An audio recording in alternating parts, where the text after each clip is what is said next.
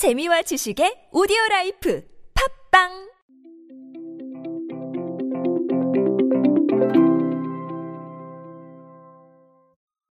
여러분께 집은 어떤 의미입니까? 다양한 의견이 있으실 거라고 생각을 합니다. 제가 실제로 강연에 나가서 한번 이 질문을 드려봤는데 과거에 비해서 상당히 많은 답변들이 오갔습니다. 어, 심지어 뭐 약간 블랙 코미디 같은 자조 섞인 농담들도 오갔는데 어, 그 정도로 집에 대한 생각들이 상당히 다양해지고 있는 것 같습니다. 집에서 이뤄지는 경제 활동들이 다양해지면서 집이라는 공간이 우리가 새롭게 인식할 수 있는 어, 그런 부분으로 떠오른 게 사실이죠. 오늘은 그 부분에 대한 이야기 한 가지 더 사례가 나와서 드리려고 합니다.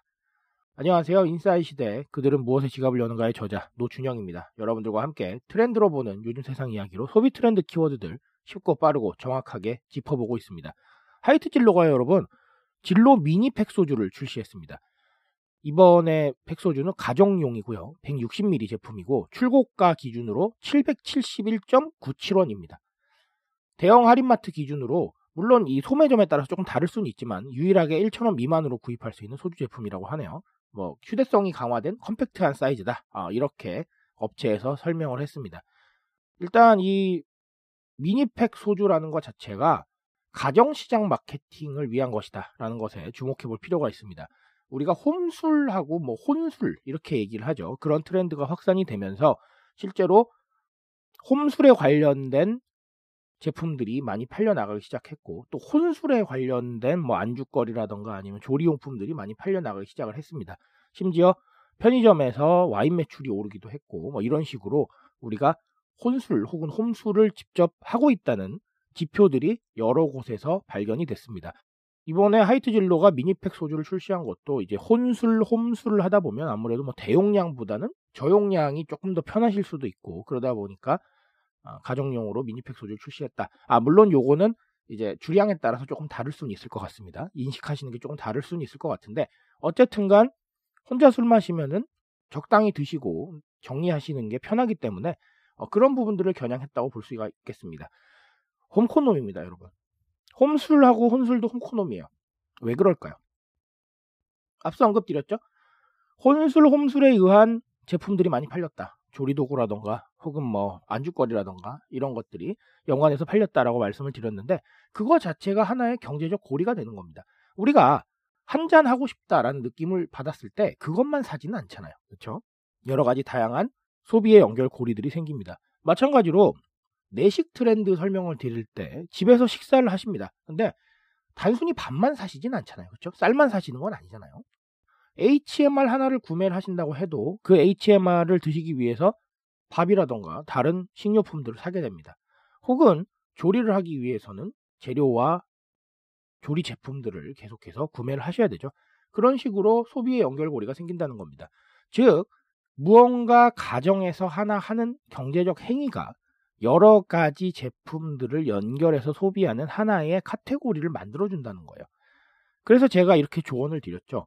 단순히 집에서 무언가를 한다로 접근하지 마시고 그 행위 자체에 어떤 것들이 필요한가를 생각해 보시고 빠져 있는 것들을 공급하는 그런 부분을 생각을 해 보시거나 혹은 이걸 세트형으로 제시해서 아예 편리미엄을 추구하는 사람들에게 한 방에 줄 수 있는 방법을 고민하자라고 말씀을 드렸던 게 그런 것 때문입니다. 무슨 말인지 아시겠죠? 오늘은 이 키워드로 제가 말씀드렸던 그런 고민들 한 번 더 해보시는 것도 좋을 것 같아요. 또 다른 하나는 가성비입니다. 제가 뭐 가심비라고 얘기를 많이들 하는데 가격 대비 심리적 만족 비율이죠. 가격 대비 심리적 만족 비율은 무척 중요합니다. 우리가 출고가 기준으로 봤을 때 771원이라는 이 단어 자체가 의미하는 것은 가격이 싸다. 쉽게 접근할 수 있을 것 같다라는 생각이 들겠죠. 여러 가지 의미가 있을 겁니다. 우리는 가격이라는 가치를 새롭게 받아들이고 있는 그런 시점에 있습니다. 싼 게 무조건 좋은 것도 아니고, 그리고 비싼 게 무조건 싫은 것도 아니에요.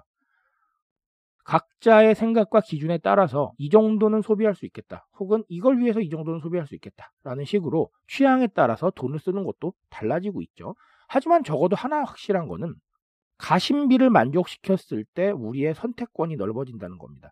똑같은 비용을 생각을 했을 때 가심비를 만족시킬 수 있는 상품들이 나오면 해당 돈을 아끼고 다른 활동에 투자할 수 있다는 것이죠. 그런 식으로 소비가 생각하는 심리적 비율들을 조금씩 늘려갈 수 있다는 겁니다. 그걸 저는 선택의 다양성 중 하나라고 생각을 합니다. 왜?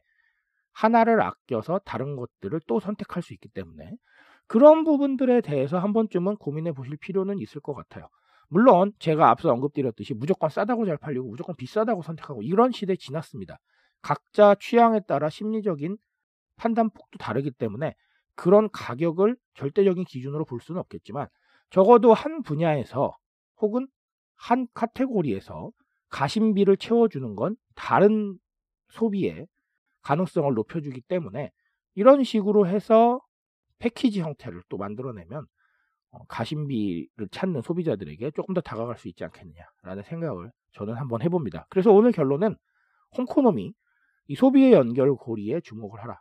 어떤 사람들이 무엇을 하고 있고 거기에 뭐가 필요한지를 고민하시는 그런 부분이 필요할 것 같고 또 다른 하나는 가심비 가격 대비 심리적 만족 비율을 잡아서 선택의 폭을 넓힐 수 있는 방법들을 한 번쯤은 고민해 보자라는 겁니다. 이 두 가지 생각하시고 넘어가시면 좋을 것 같습니다.